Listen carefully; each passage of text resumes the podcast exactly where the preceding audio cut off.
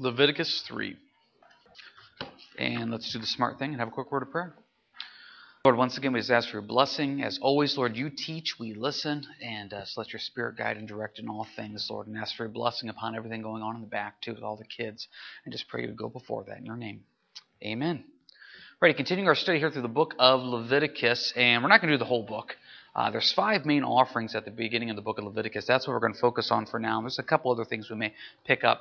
But uh, a couple weeks ago, we started into this, and the first one was the burnt offering that we went through a couple weeks ago. Then we went through the grain offering, or for your good old King Jamesers out there, the meat offering. Tonight is the peace offering. Now, if you haven't been with us the last couple weeks, what we're going to do is we're just going to go through and talk about what the offering is at first. Just talk about it, and then we're going to come back and talk about the symbolism of it. Because with all these offerings, there's a picture of Jesus in them, and there also is a picture of us in them too. And so as we go through this, that's the point that will come out. If you just go by what it says, you're going to not get much out of it. And you're going to say, okay, God, what a waste of time. But when you really stop and look at what all the symbolism represents, you say, wow, Lord, what a neat picture. And remember, when we first started this study a few weeks ago in Hebrews, we talked about how the sacrifices say in Hebrews 9, 10, and 11, those sacrifices are a picture of Jesus or a God ordained system that is a picture of Christ, that Bible says. And so as we go through this, we can see Jesus in these sacrifices. So, peace offering. Peace offering, first thing here, it's voluntary. These are all still voluntary. No one has to do this offering. Says, When his offering is the sacrifice of a peace offering, and some of your translations may say fellowship offering, if he offers it of the herd, whether male or female, he shall offer it without blemish before the Lord. So, just a couple facts here. You could offer this as part of the herd. It could be an ox, it could be cattle, uh, it could be a lamb, or it could be a goat. Now, note with the burnt offering from a few weeks ago, you could also have offered a bird. And we talked about how, depending on where you're at financially in life, you could always offer something. The poor could always at least go buy a bird, and the most wealthy could then move themselves up. There's no bird option on this one because with this offering, this meal is shared amongst people. So if you had a bird, there's really not a whole lot to share. So you had to stick with animals of some size there. So something of the herd or a lamb or a goat. A bird wouldn't have enough meat to share. So like any of the other offerings, verse 2, and he shall lay his hand on the head of his offering and kill it at the door of the tabernacle of meeting. And Aaron's sons, the priests, shall sprinkle the blood all around on the altar. I cannot stress this to you enough, and you're probably tired of hearing this.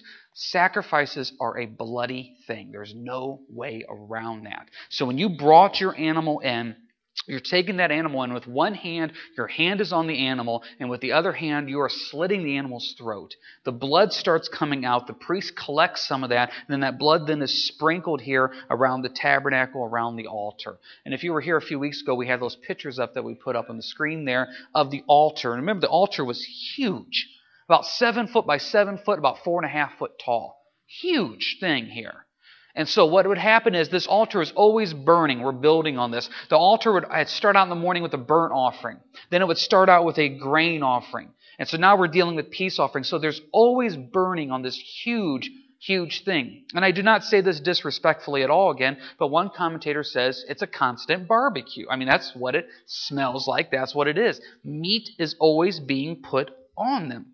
So, this offering, once it's killed, the blood is sprinkled. Verse 3 Then he shall go offer from the sacrifice of the peace offering an offering made by fire to the Lord, the fat that covers the entrails, and all the fat that is on entrails, the two kidneys, and the fat that is on them by the flanks, and the fatty lobe attached to the liver above the kidneys, he shall remove. Now, this is a key point.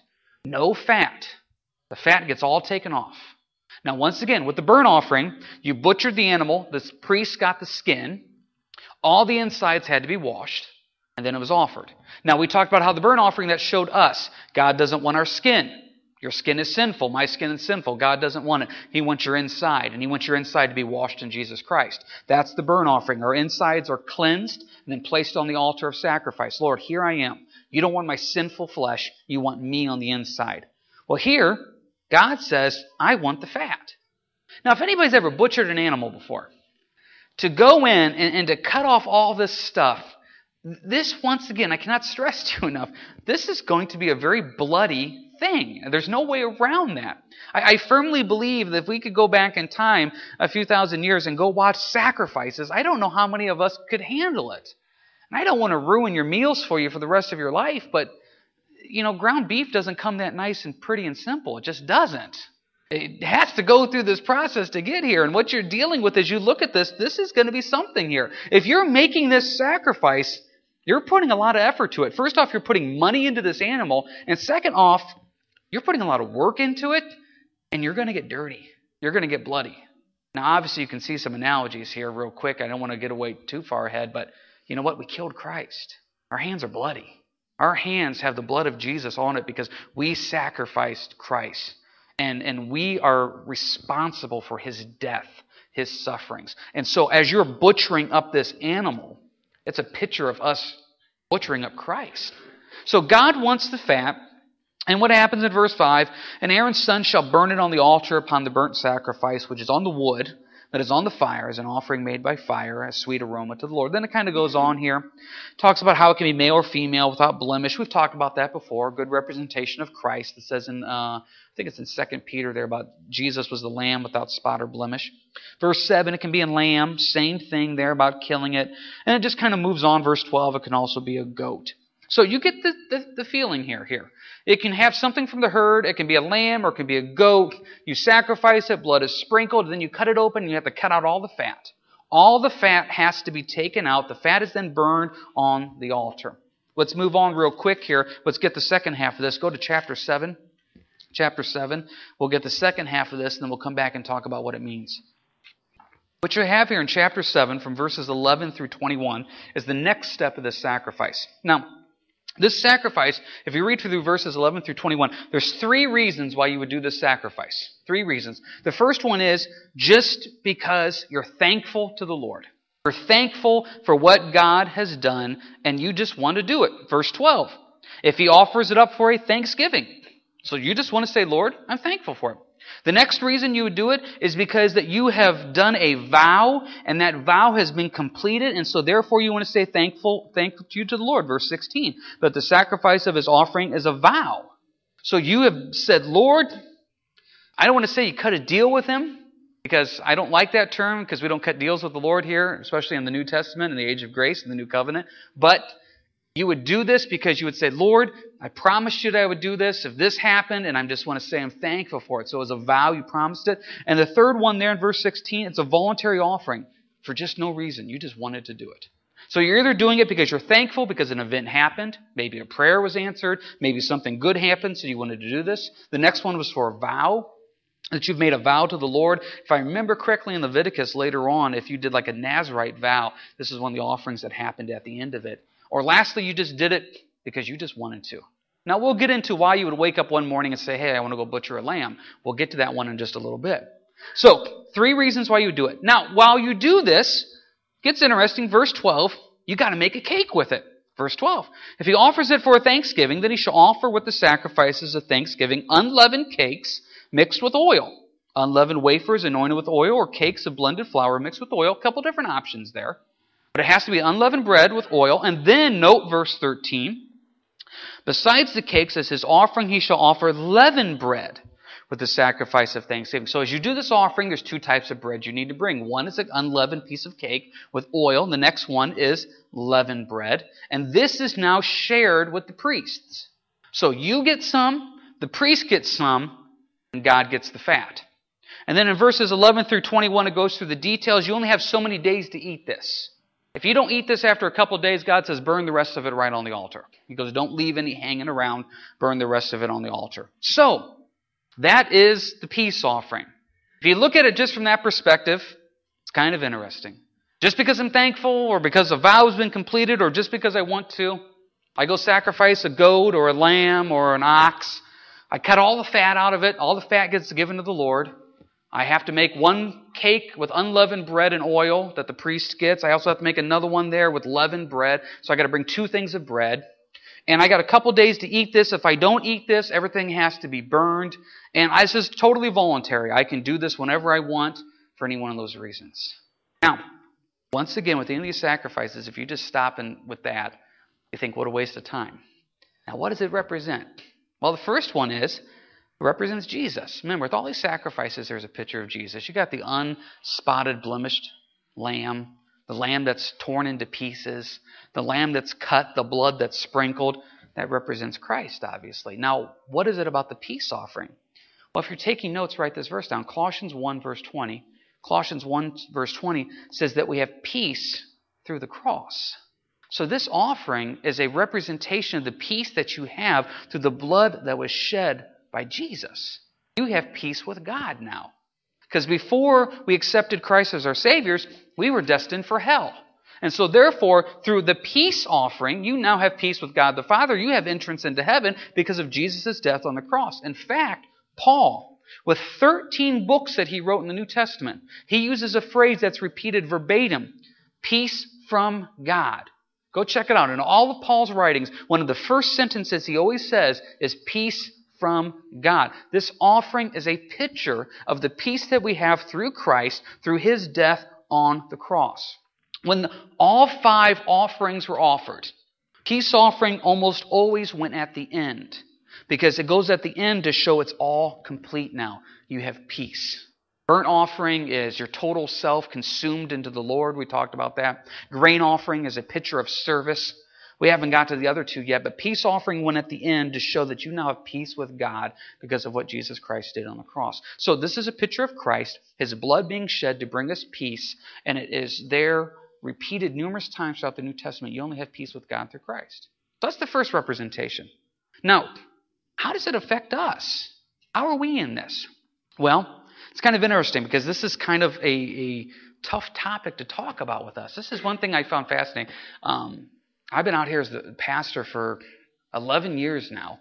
I've been teaching Wednesday nights now for 14 years. And I tell you, you know what? One topic you can bring up that's going to cause everybody to get a little restless. It's amazing. I can stand up here from the behind the pulpit and tell everybody Jesus Christ is the way, the truth, and life, and no one gets to the Father except through Him. That it's Jesus or hell. And everybody would say, Amen, and I agree with you. I could sit up here and say, This is God's holy inspired word, and we all believe that this is it. And everybody would say, Amen. I could say, We believe that six days creation. Everybody says, Amen.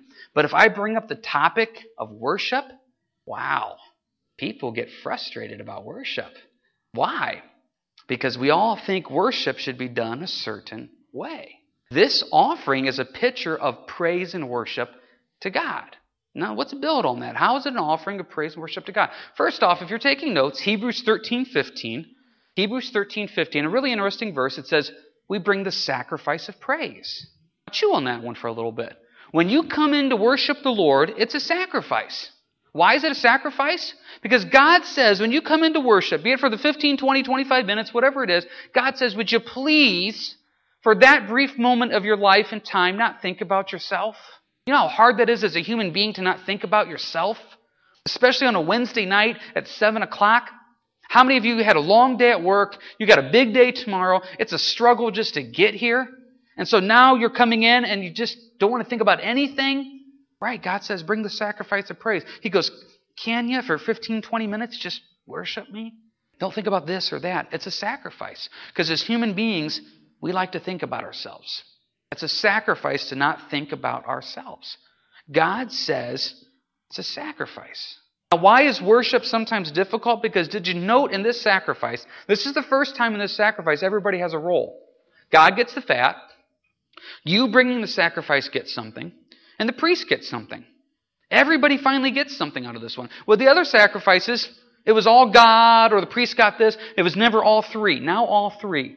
One time when we were teaching on worship, this subject came up, and we said this Imagine on a typical Sunday that you got two, three hundred people out here. Now imagine that those two, three hundred people are all going to pick the same radio station, pick the same song in that radio station, the same style of song in that radio station, and here's the kicker pick the same volume level. You guys have all been in vehicles where the person before you had the volume up way too high or way too to get everybody on the same page musically. That's a gift of the Spirit. And that's why worship can become so touchy. Well, that's not the way I heard that song on the radio. I don't like the way they do it. I like the way they do it. That's not the way I heard. And it can become so picky on things where God says, can't we just worship? That's why, did you notice in verse 12 in chapter 7? Do you want to do the unleavened cakes mixed with oil? Do you want to do unleavened wafers in oil with oil? Or do you want cakes of blended flour mixed with oil? Which one do you want? See, when we talked about the sacrifice of service a couple weeks ago, we said how you could make the sacrifice three different ways because each one of you are going to serve in a different way. And we talked about, let's say, cleaning the church. Some of you are going to say, hey, I hate cleaning bathrooms. I'm going to do that first. Some of you are going to say, I hate doing bathrooms, so I'm going to do that last. Is it wrong? Everybody serves a different capacity. I'm telling you right now, every one of us here has a different style of worship that we like. And if we are all alone by ourselves with the Lord, that style is your own unique style. Now, when you do that as an individual, that's great. But when you come together as a corporate worship, it gets a little more difficult, doesn't it? And Satan is really good. He's really good at taking little things and making big things out of it. I tell you, one of the things I always tell people to pray for is pray for worship out here at Harvest because it's a third of the service. It prepares our hearts for the message, and Satan's going to attack it with everything he can. And it's a sacrifice of praise. It's a sacrifice, you know, for those involved with it to come out early and practice, the sound guys, the people up here playing, everything. It's also a sacrifice, too, just to sit there. It's a sacrifice to sit there and not be distracted. We were talking about worship at the men's Bible study a couple of Saturdays ago, and one of the things I told the guys was if you look at me worshiping, which you shouldn't because you should be focused on Jesus, but if you happen to see me, a lot of times it looks like I have a horrible headache. So I sit there with my head down, with my hands like over my head, because I'm such a human being, I'm going to get distracted.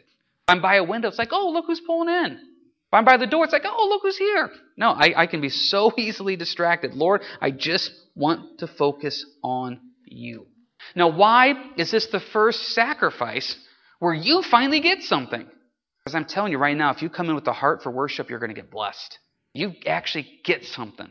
Well, don't I get something out of serving? Don't I get something out of the burnt offering? Yeah, you do. But there's something about worship that when you stop and you say, Lord, I'm bringing you the sacrifice of praise and, and I'm going to give it all to you, wow, you, you get blessed. I told Dawn when I got home Sunday, um, I, there was two of the songs that happened Sunday, and I wrote both of them down. I went back and looked at the lyrics because those songs just so totally just blessed me. Mean, it's just amazing how some of those songs, those words, you get blessed when you really stop and say, Lord, I just want to give it over to you. And so often we think of worship as Sunday mornings at 10 or 8.30 or it's Wednesdays at 7.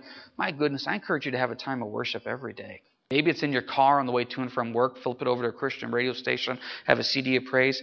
Or it doesn't even have to be musically. Get into the Psalms. Just for devotions, read some of those great Psalms of worship.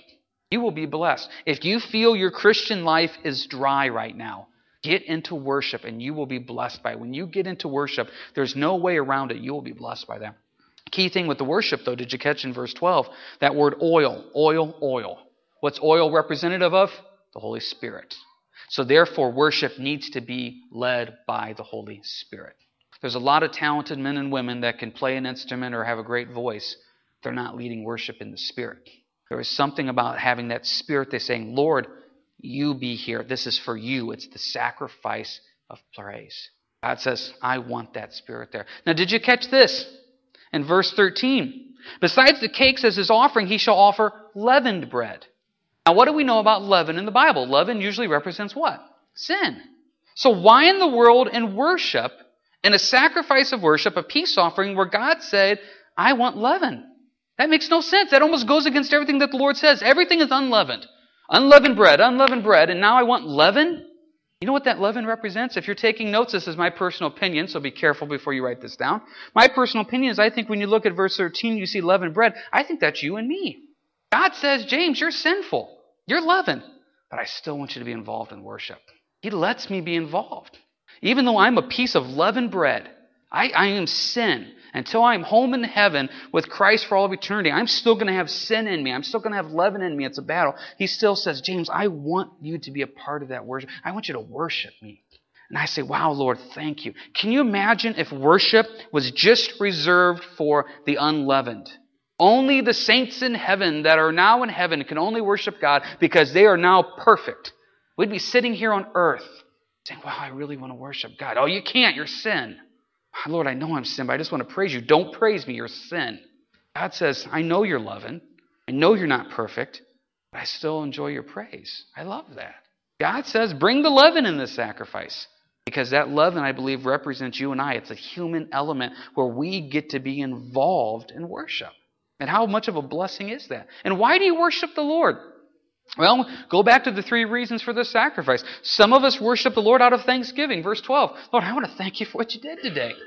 Lord, I just want to thank you. I mean, my, my, my, my kids are healthy. Uh, Lord, uh, you know, everything's are taken care of. Uh, you know, you got me through this day at work. I just want to thank you for that. Some of you are thank, worshiping the Lord out, out of a vow. Oh, but Lord, I, I told you, I promised you, boy, if you would just get me through this, I would give you the glory. And the last one, and I think this is the most important one, you, you worship the Lord, verse 16, as a voluntary offering just because He's worthy. See, so often people come into worship and they come in with a chip on their shoulder. I got nothing to praise God about. I'm behind on my bills. I'm not feeling good. My life's falling apart. I have nothing to be thankful to God about. God is always worthy of your worship because you worship God not because of your situation, but because He's your Savior. He's just God. He's deserving of worship. And that's one thing you have to remember with worship is if you only worship God because of what He has done for you, you're missing out on worship. That's an important part of Lord, I thank you for what you've done. But also worship is just saying, Lord, your grace, your mercy, your salvation, you just being God is, is worthy of praise. And so therefore I just worship you to worship you. Jump back a few thousand years ago. You wake up one morning, you wake up and you see the sunrise. You just are so amazed by who God is and what He's doing. So, how do you honor God? It sounds weird, doesn't it? I'm just going to go kill a lamb to say, Lord, thank you for the beautiful sunrise. You know, you ever think the lambs get up and say, Oh Lord, I hope it's cloudy? But you know, you wake up and you're just so overwhelmed with who God is. Oh, you killed a lamb. That's what you did. Well, here's the thing is because the lamb was slain, Jesus for us, now when you wake up and the sunrise is beautiful, you can just sit there and hum a worship tune if you want. You can just sit there now and just say, Lord, I want to say thank you. Next time you come in here to church, and you may have come in as a grouch, may have had a bad day, may have had a fight with your spouse or kids before you got in here. Don't sit there and think of worship as what God has done to earn my worship. Look at it as God, I just want to worship you because you are worthy. When you get up tomorrow and you think of worship, I encourage you every day, make it a part of your life, a time of worship. And it may be singing, it may be listening to that music, or it may just be, Lord, I want to sit and just have a time of prayer where it's just worship, it's just praise. One of the things that Dawn and I try to do when we have our time of prayer is we like to start out with just worship in the sense of we just Thank God for being God. Lord, we thank you for your grace. We thank you for your mercy. We thank you for your salvation. Now, we also get into the Lord, thank you for this and that specific things, but we try to have a time just to say, Lord, you are worthy of just praise because you're just God. And that's what this sacrifice is trying to tell you is you want peace with God? Well, there's a picture of Jesus and his death on the cross, but this is also a sacrifice of just, hey, Lord, I want to do it because I want to do it. This is totally voluntary. Now, next week, when we get into the sin offering, when we start getting into the trespass offerings, those aren't voluntary. Those are you screwed up and something's got to die for it. This is the last of the sacrifices that you just say, Lord, I want to because I want to. It's a beautiful picture of worship and praise, and it's a beautiful, beautiful picture of what Christ did on the cross for our sins. Anybody have any final questions, comments about the peace offering, or depending on your translation, the fellowship offering here before we close up? All righty. If not, let's go and go to Lord in prayer. Lord, we just come to you now and we just pray for this. Lord, we pray for his heart. Um, I pray that we'd bring the peace offering regularly, Lord, to you. I pray that we'd bring that sacrifice of praise. Lord, just, just help us. Lord, as individuals, we all have individual tastes and likes and dislikes. But Lord, help us to remember praise and worship is not about us, it's about you. Just giving you the glory, no matter what the situation or circumstances are. And to you be the glory, Lord, for you alone are worthy of the praise. And we love you and we thank you, Lord. We lift this up in your name. Amen. Don't forget, if you're interested in heart to heart, let me know tonight so we can get uh, the information to Renee.